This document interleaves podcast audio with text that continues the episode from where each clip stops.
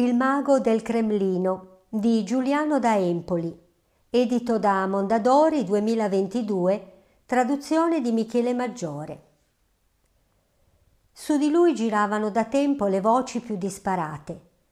C'era chi diceva si fosse ritirato in un monastero del Monte Athos a pregare tra i sassi e le lucertole, e chi giurava di averlo visto in una villa di Sottogrande dimenarsi in mezzo a un nugolo di modelle cocainate.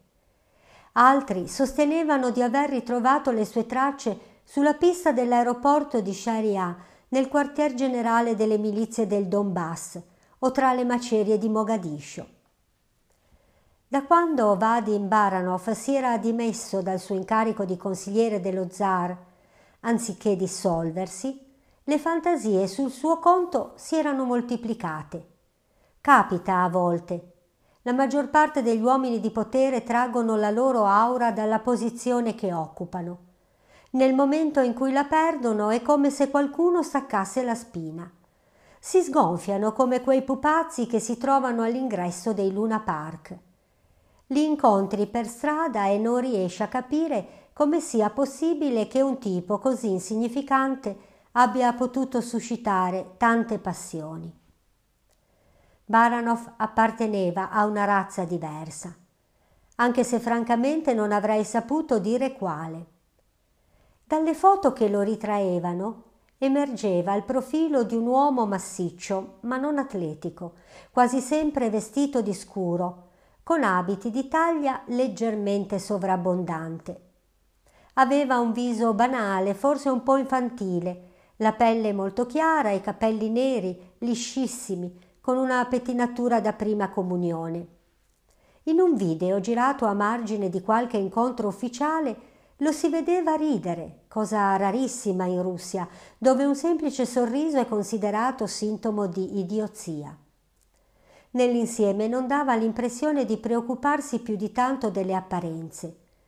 Tratto curioso, se si pensa che il suo mestiere era proprio quello, disporre specchi in cerchio per trasformare una flebile fiammella in un incantesimo. Baranov avanzava nella vita circondato di enigmi. L'unica cosa più o meno certa era la sua influenza sullo zar.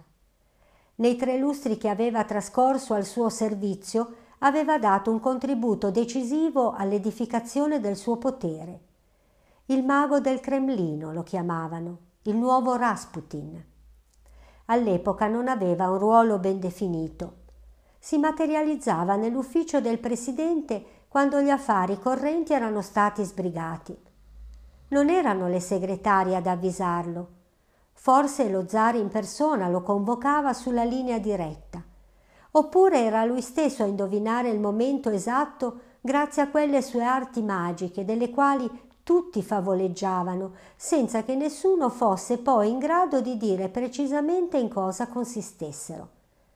Capitava in rare occasioni che qualcun altro si unisse a loro, un ministro molto in auge, per esempio, o il presidente di un'azienda di Stato.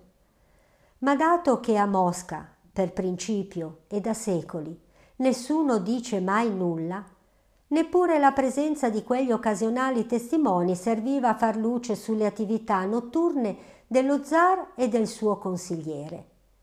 Solo di quelle attività si avvertivano a volte le conseguenze.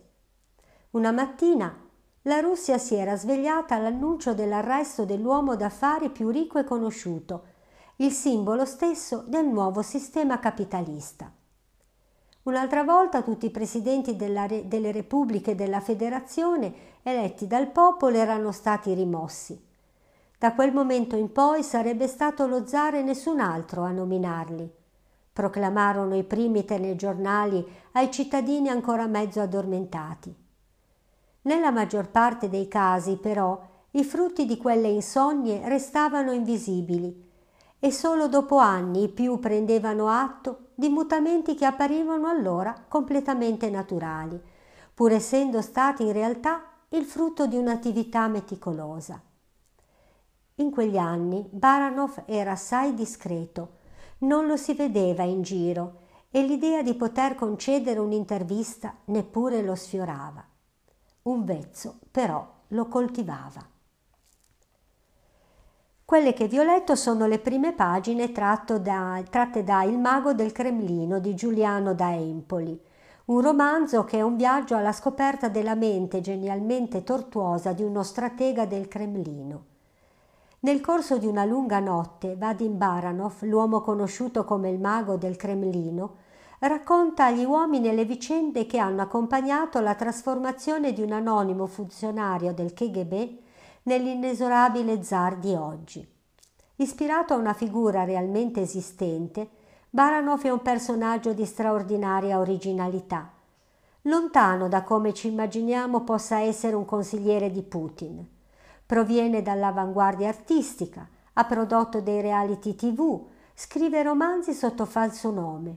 È un uomo colto, ma è anche un manipolatore senza scrupoli, capace di trasformare un paese intero nella scena di un teatro dove non esiste altra realtà che il compimento della volontà dello zar un negromante che si nutre delle forze del caos per costruire il potere senza limiti del quale finirà col rimanere lui stesso prigioniero. Tiziana Minacapilli ha letto per l'associazione Cosa vuoi che ti legga? Donatrici e donatori di voce.